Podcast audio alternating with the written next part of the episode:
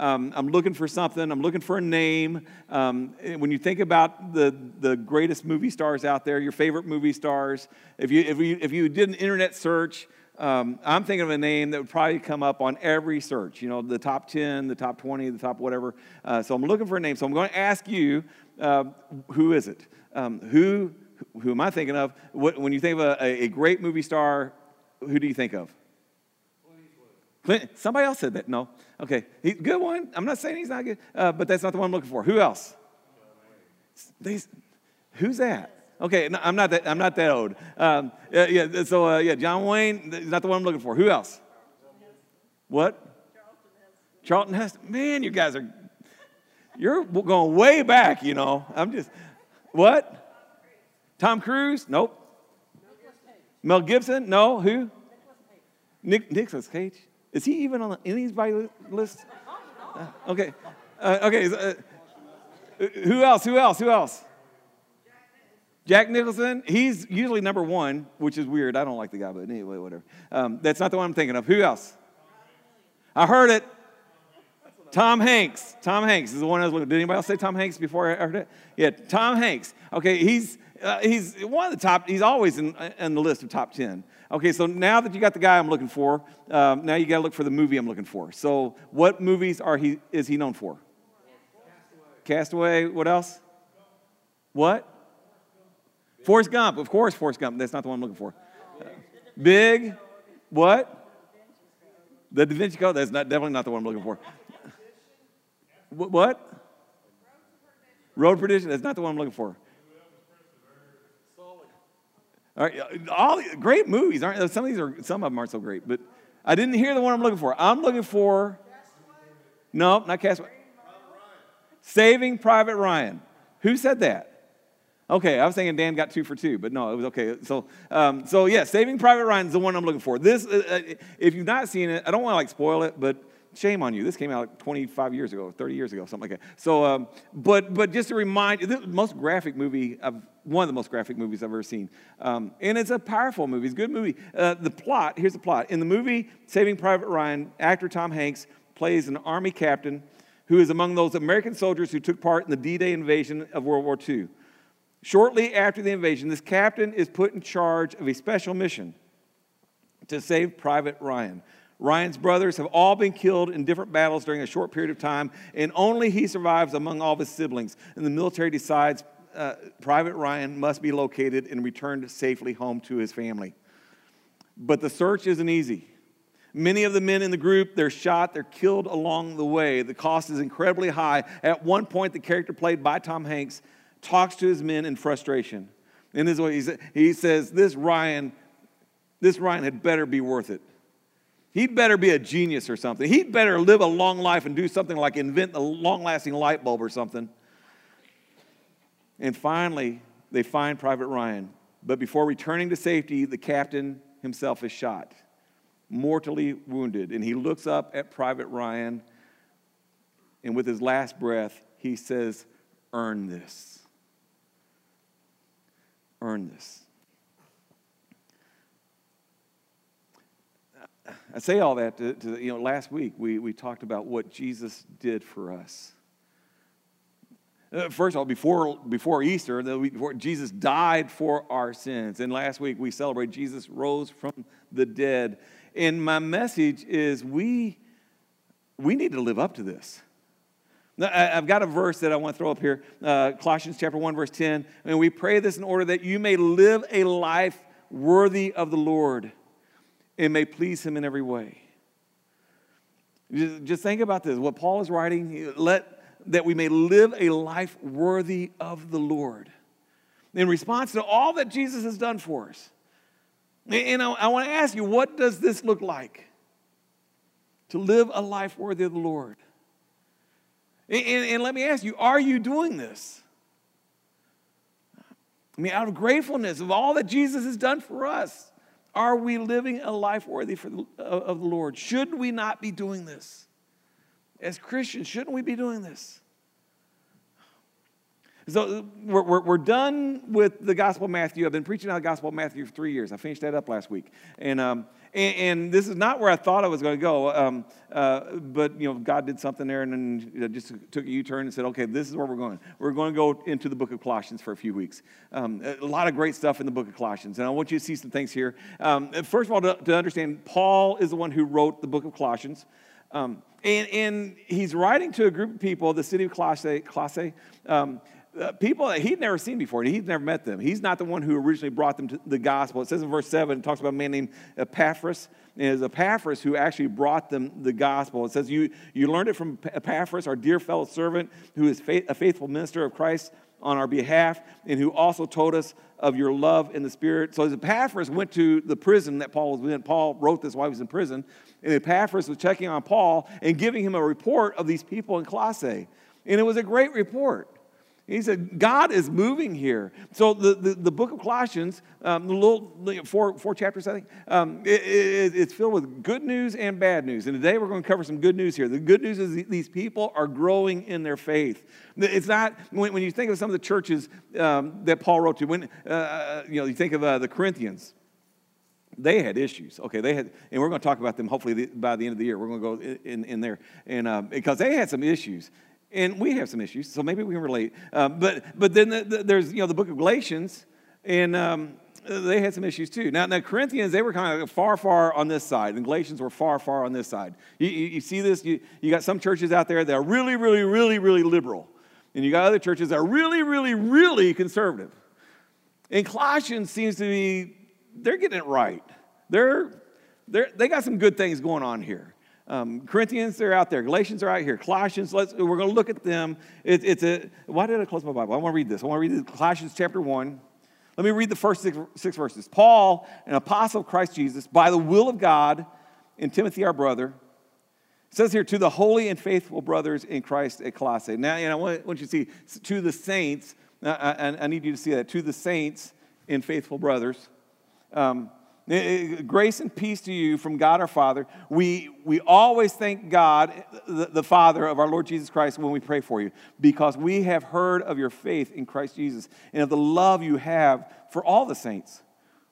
The, the faith and the love that springs from the hope that is stored up for you in heaven and that you've already heard about in the word of truth, the gospel, that, that, that has come to you. All over the world, this gospel is bearing fruit and growing, just as it has been doing among you since the day you heard it and understood God's grace, grace and all its truth. Um, let, us let, let's, let's look at this here. First of all, the, the, the word saint. The word saint, we go back. Where, where, where to go? There. Um, to the saints. That's what it says in verse 2. And in verse 4, the love you have for all the saints. You get down to verse 12, I didn't read this, but verse 12 says, The Father who has qualified you to share in the inheritance of the saints. So here, you know, three times in just a few verses, that word just kept on coming out at me. Saint, saint, saint. And, and I'm just kind of curious, when you think of the word saint, what comes to your mind? I'm just wondering how heavily influenced we've been over the past 2,000 years to make this something that it doesn't, it, it does, it's not necessarily, it, this is not. Um, I'm thinking that we've been heavily influenced um, to think that the word saint means somebody who lived an extraordinarily holy life you who rose above the, the, the, rest of us and, and has been forever um, immortalized, you know, as a statue, or we name a cathedral after, after them. You know, you got, you got, you got, you know, St. Mary's, you got St. Peter's, you got St. John, you got St. Um, St. Francis, you got, you know, all these different saints. Um, I'm just saying, how come I've never, there's no St. Bubba, you know, or St. Bob. I, I never heard Saint. Uh, so when you think of the word saint, and the point I want to make here is in the Greek, this is important to me, in the Greek, it's the word hagios, and that word means holy. So in the NIV, the NIV says it right, but I just didn't, I, I wanted, I wanted to go someplace else with this. The, the, it says, to the holy ones. Uh, a lot of other translations says to the saints. To the saints, to the holy ones. Means the same thing. The, the word hagios for when, is the same word used for the Holy Spirit, of the Holy Spirit. Holy.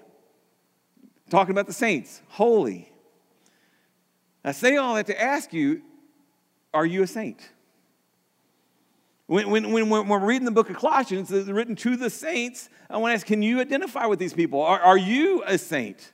Do you see yourself as a saint? And this is important because your identity determines your destiny. If you don't see yourself as a saint, you're not going to live like a saint. If you don't see yourself as somebody who's holy, you're not, why be holy? I, have I've heard stories, you know, like there's one, one guy who just in trouble all the time, just constantly making bad decisions. And, and, and all the people around him getting hurt because of the stupid decisions he's making. Somebody finally asked him, Why do you do this all the time? He says, Because I'm a rebel. Who told you, you you are a rebel? Why? What, what put that in your head? Have you ever met a woman who like goes from bad relationship to bad relationship to bad relationship to bad relationship, and, and you finally have to, why are you doing that? And she says, because I'm damaged goods. Why would you think that? Why would you think you're damaged goods? And does God think that of you? Is that how God perceives you?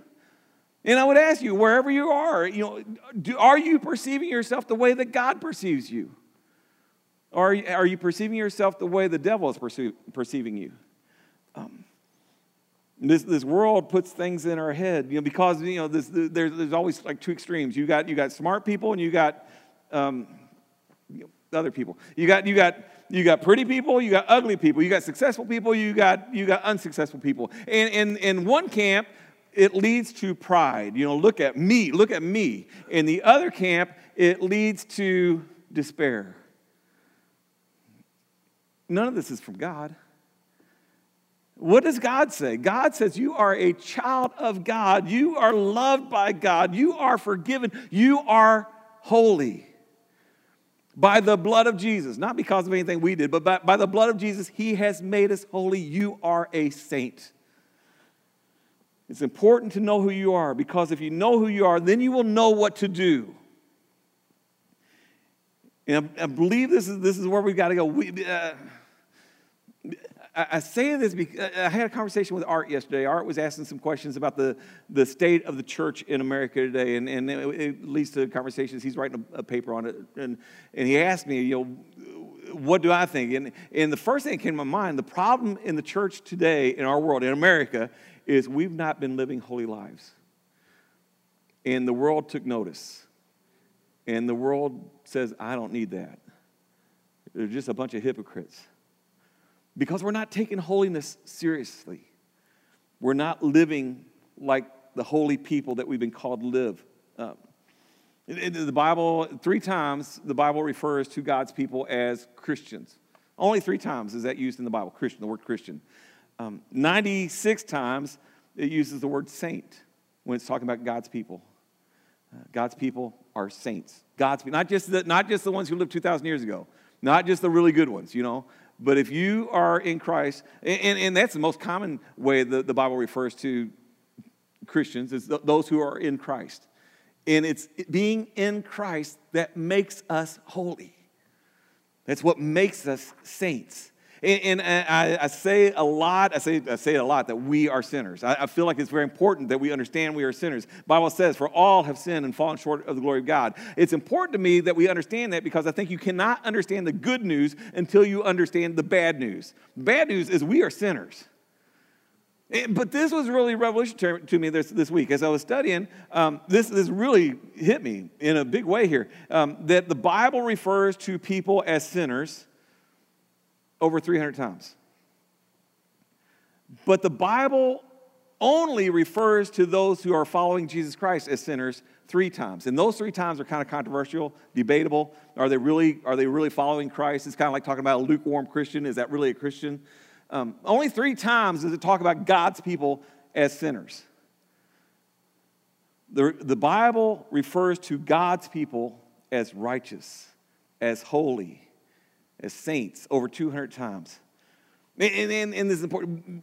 When, when, we, when we think of ourselves as sinners, yes, that's what we do, but that's not who we are. We are saints. And once we understand who we are, I believe it will, it will empower us to stop doing all the stupid things we do, uh, stop saying the things that we shouldn't be saying, stop doing the things that, that we shouldn't be doing. Christ died to make us holy. Christ gave us his Holy Spirit to make us holy so that we would be like him. And let, let, me, let me say this here. The, the Catholic Church, I think, is where we get our, our idea of what a saint is. In the Catholic Church, there are five steps to become a saint. Um, and what, what I read, uh, like you, there's, you got to wait five years after your death before you can be considered to be a saint. And then they send out a team of investigators, you know, to figure out were you really a holy person? Did you live a, a life of, of, a servant of God? And, and then there has to be proof of a heroic virtue. I don't know what that means. Um, and, fourth, there's got to be a miracle. There, a miracle had to be attributed to your, your name. Um, and then fifth requires a second miracle and if all those things happen, then the Pope can declare this person to be a saint. You are a saint if the Pope says so. That's the process that's still going on today, I think. That's how I understand it. I'm just saying, according to the Bible, the way you become a saint, you belong to Jesus Christ. And so I'll go back. Are you a saint? Do you belong to Jesus Christ? did his blood that he shed for your sins, have you accepted that by faith? If so, you belong to Jesus Christ. You are holy because God says so.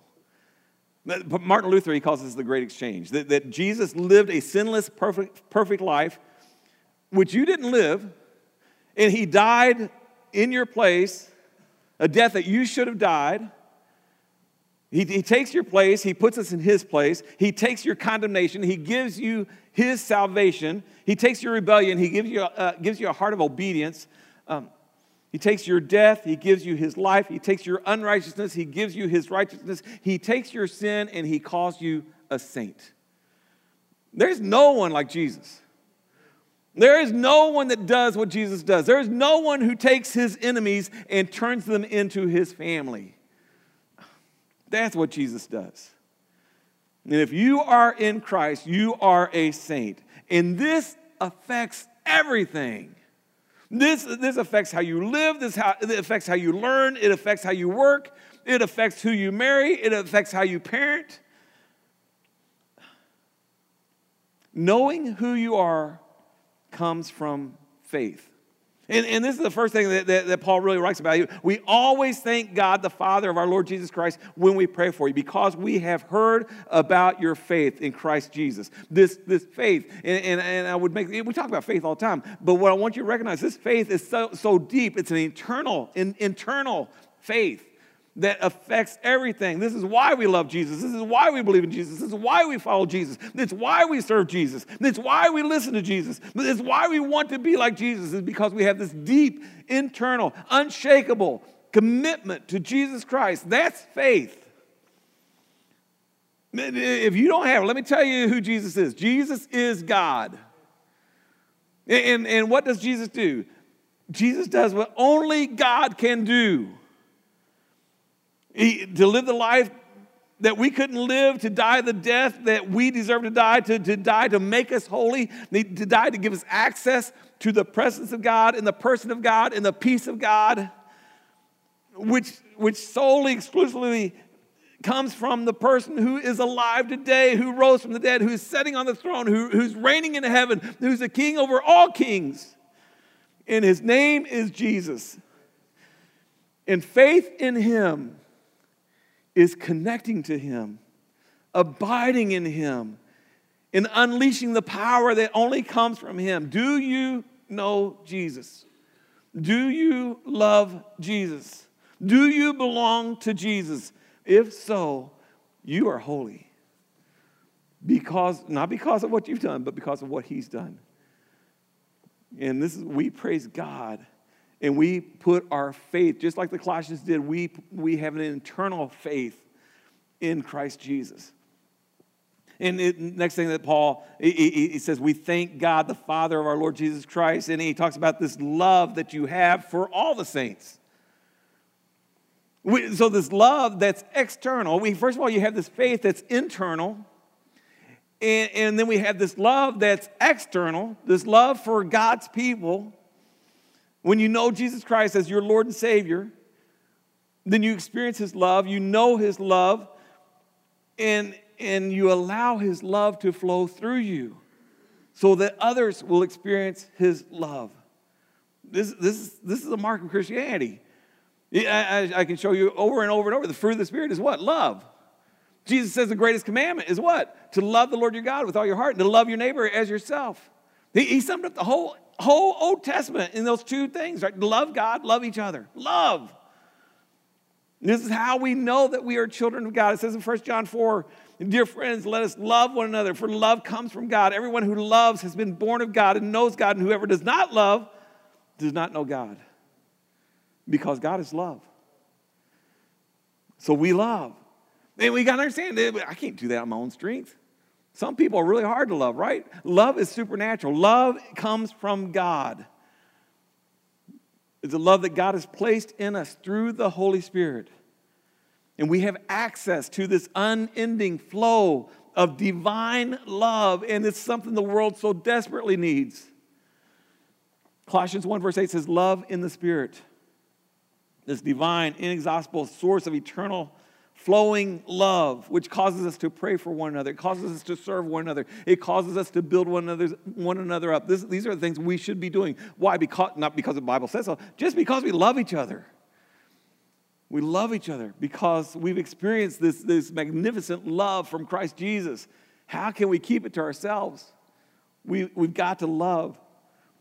This is, this is Christianity. And, and, Paul says, we always thank God the Father for your faith and for this love that you have for all the saints and for the faith and love that spring from the hope that is stored up for you in heaven.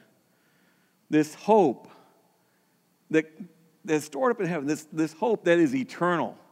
This hope that's not based on your feelings. It's not based on how you feel today. It's not, not based on, on the news that you read in, in today's paper. We know where we are going. So we know how to persevere. And, and this, is, this is so important when, when you think about how messed up this world is. And you think about what a magnificent opportunity we have to bring hope to the hopeless because of all that Jesus Christ has done for us. We live our lives worthy of the Lord. And when we do that, I can't help but to think the world will take notice and it will change lives. And that is how the kingdom of God will come on this earth. My hope is not in this world. My hope is for this world. My hope is in the King of Kings. We have eternal hope. If only the world would acknowledge Jesus Christ as King, then they too would have faith and they would have hope and they would have love. And Paul says in verse 6 all over the world, the gospel is bearing fruit and growing. And I thought that was an important verse. You think about 2,000 years ago, how, uh, what, a, what an awesome time that would have been to be alive when the church was spreading like wildfire, when the gospel was being preached everywhere and people were coming to Christ in droves and, the, and the world was being changed right before their eyes because of all these people who were responding to the gospel. That would have been an awesome time to be alive. But I don't want, I don't want you to be discouraged because I believe it's happening today as well. From everything, it's not happening in America. America's got issues. Uh, but, but what I read here in Korea, what, 100 years ago, 100 years ago, Korea didn't, didn't have a church. And today there's over 7,000 churches in the city of Seoul alone. Africa, at the end of the 19th century, the southern portion of Africa was only 3% Christian. Today it's 63% Christian.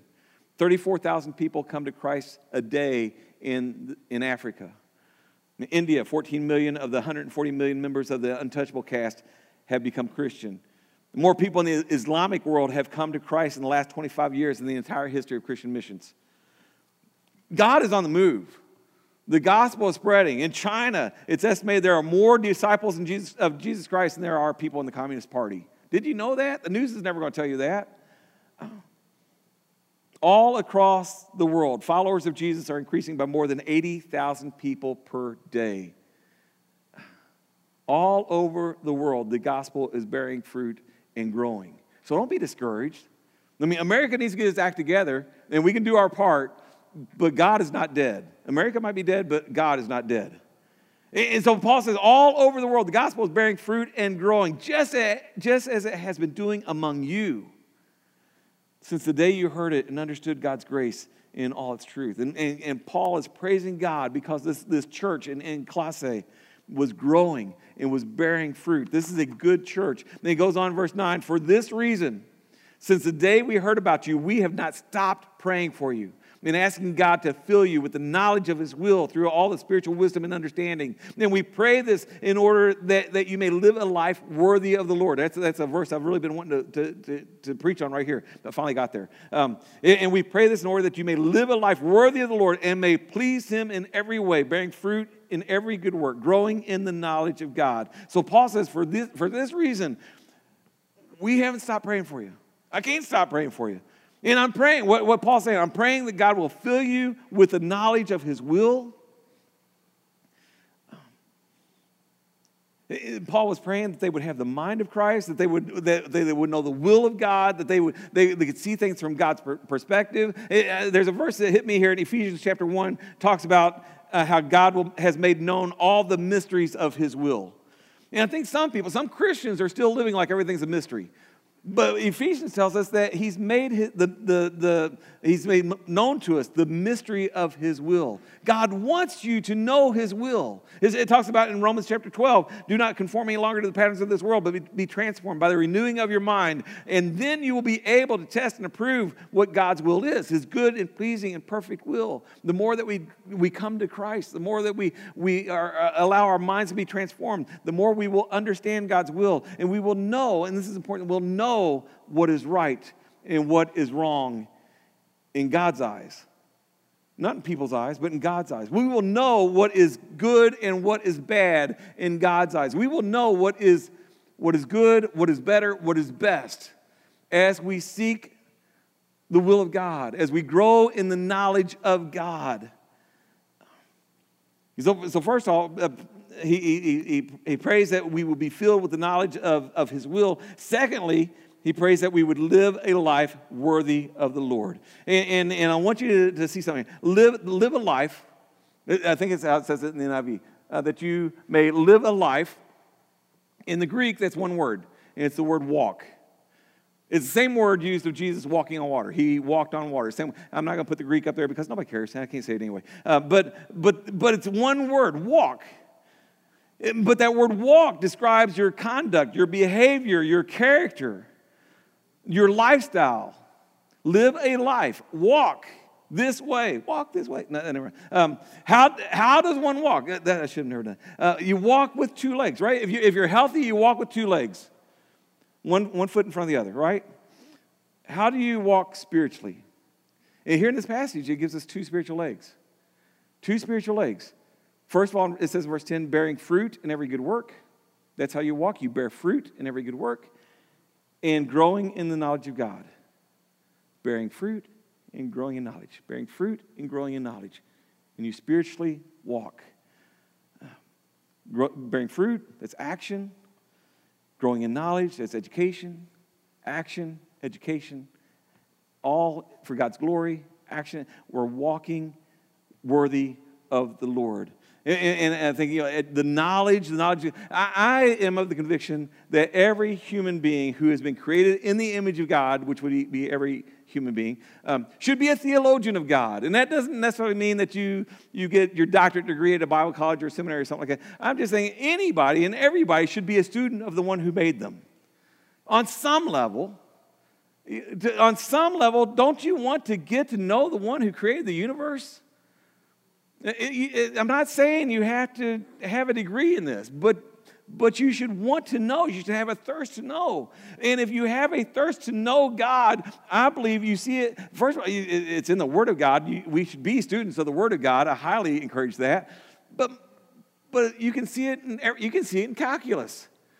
You can see you can you can see it in biology. Uh, I, when I studied biology, I just every page, God, God, God, God. It, he was all over the place.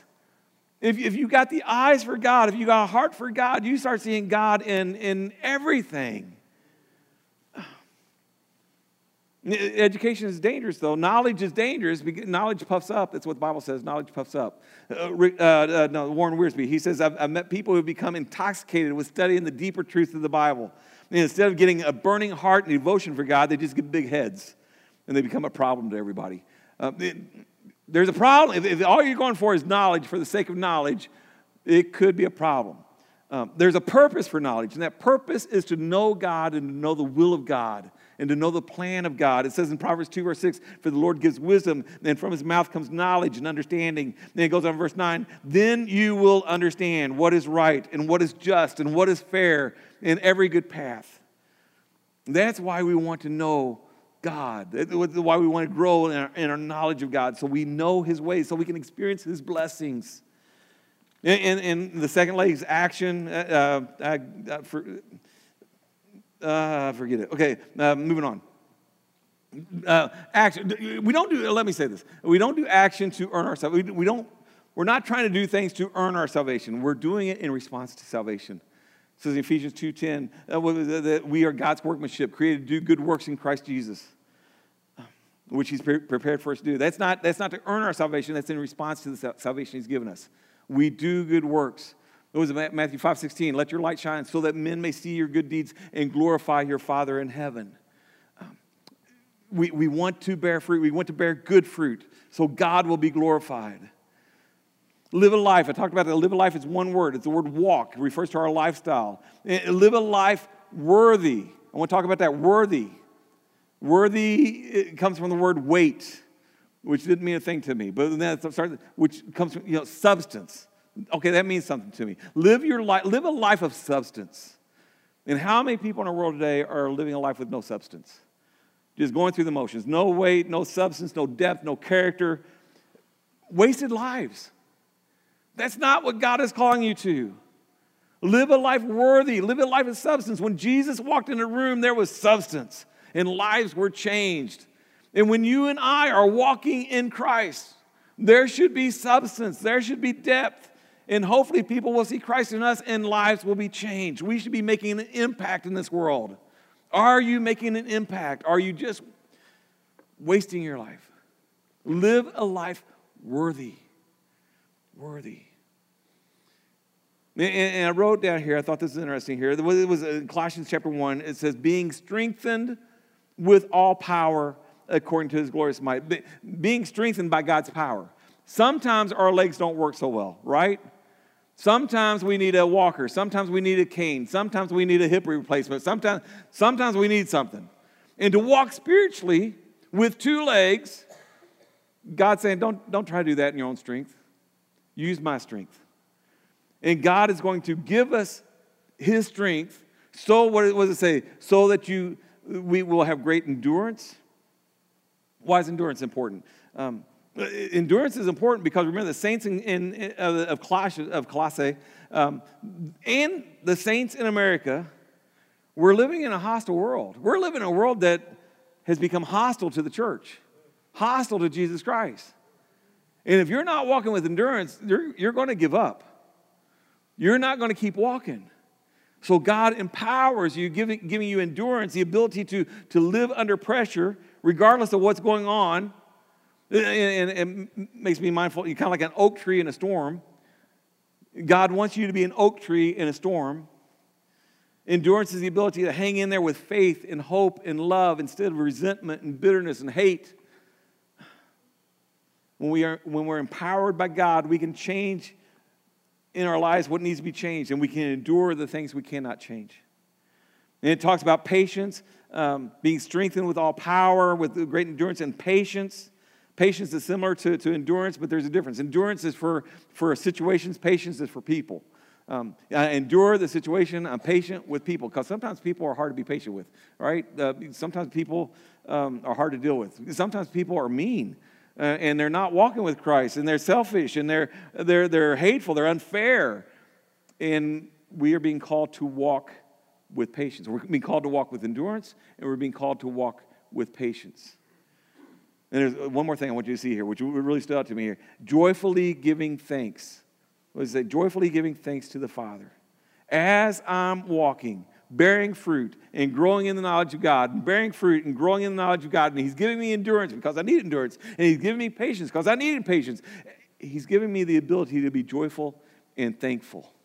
And I wrote down here there's a big difference between being thankful and being joyfully thankful. I'm joyfully thankful, and that's supernatural. That comes from God, that's a gift from God. God gives us the power to endure, to be patient, to joyfully give thanks so that we can live a life worthy of Jesus Christ. On, on the back page of your outline, if you got an outline, if anybody cares, if anybody's following here, it say? And joyfully give thanks to the Father who has qualified you to share in the inheritance of the saints in the kingdom of light. That, that leaped out at me. There, there's some, he has qualified you. He has qualified you for what? He's qualified. How did he qualify? He died for you. And he died for your sins. He removed your sins to qualify you. So we are qualified by the blood of Jesus. We are qualified to share in the inheritance. To share in the inheritance. Have you ever gotten an inheritance before? Anybody here have a rich uncle or a rich aunt? I don't have a rich uncle or a rich aunt. I didn't get that. Um, but when I think about it, uh, having an inheritance from God, who owns the cattle on a thousand hills, the streets of gold in heaven.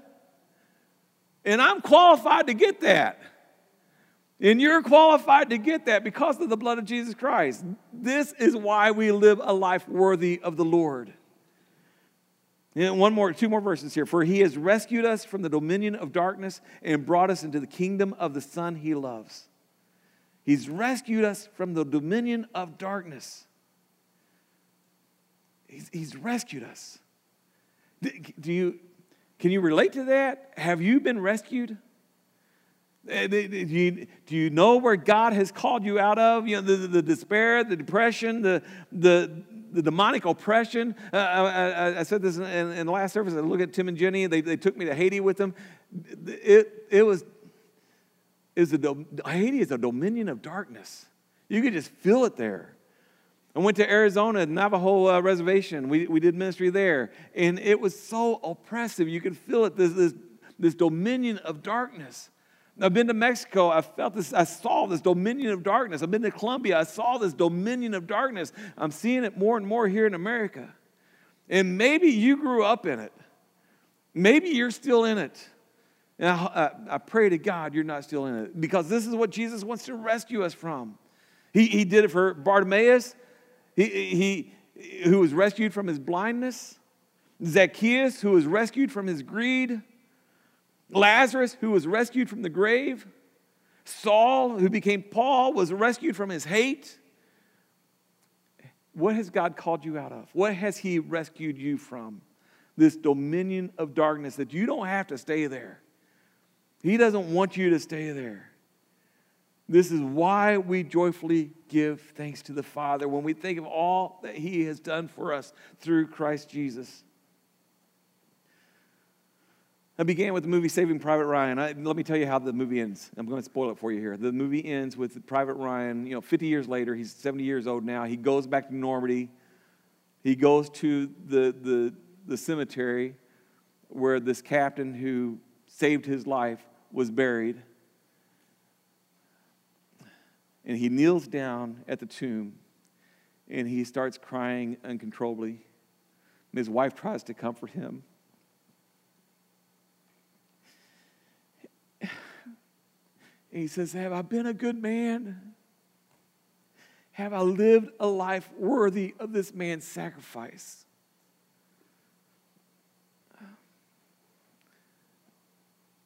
That's the question I want to ask you when you think about Jesus and you think about what Jesus did? Are you living a life worthy of this man's sacrifice? Are you living a life worthy?